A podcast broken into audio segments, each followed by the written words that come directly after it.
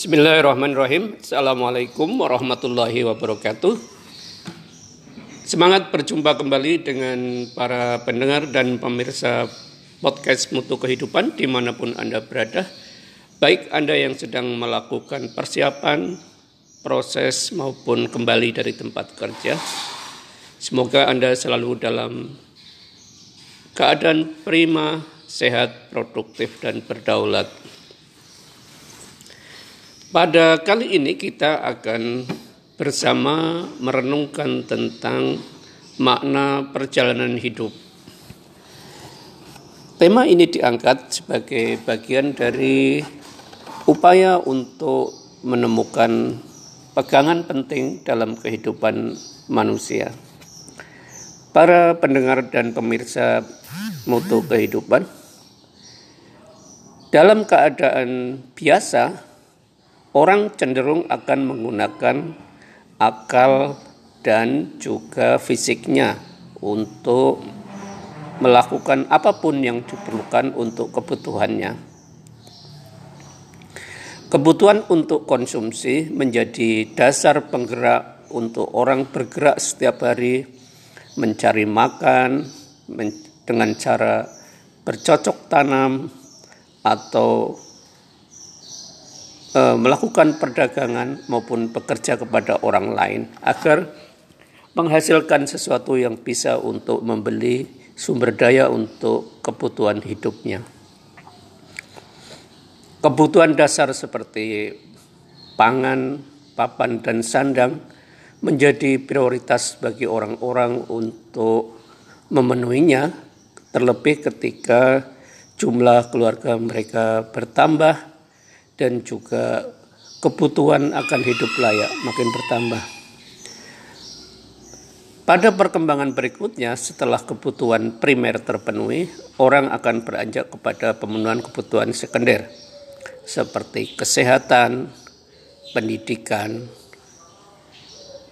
Setelah eh, kesehatan dan pendidikan terpenuhi, orang kemudian masuk ke kebutuhan tersier, yakni kendaraan, alat komunikasi, dan juga kegiatan-kegiatan yang sifatnya menambah eh, kemudahan hidup.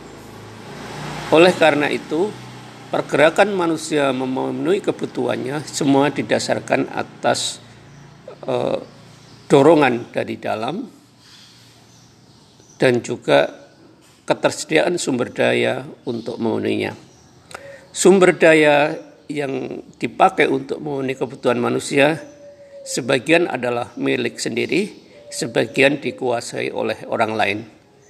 Untuk bisa mendapatkan manfaat dari sumber daya yang dimiliki oleh orang lain, maka orang akan menempuh e, tiga proses penting. Proses meminta, proses meminjam, atau proses membeli atau menyewa. Ketika tiga proses ini tidak bisa dilalui, terkadang orang menggunakan cara-cara paksa untuk uh, menguasai sumber daya yang ada. Inilah yang menjadi awal dari uh, berbagai kualitas kehidupan rusak karena tarik ulur kepentingan atas nama kekuasaan uh, berdasar secara tempat tinggal atau sejarah menguasai lahan atau berdasar lamanya mereka menggunakan sumber daya tersebut.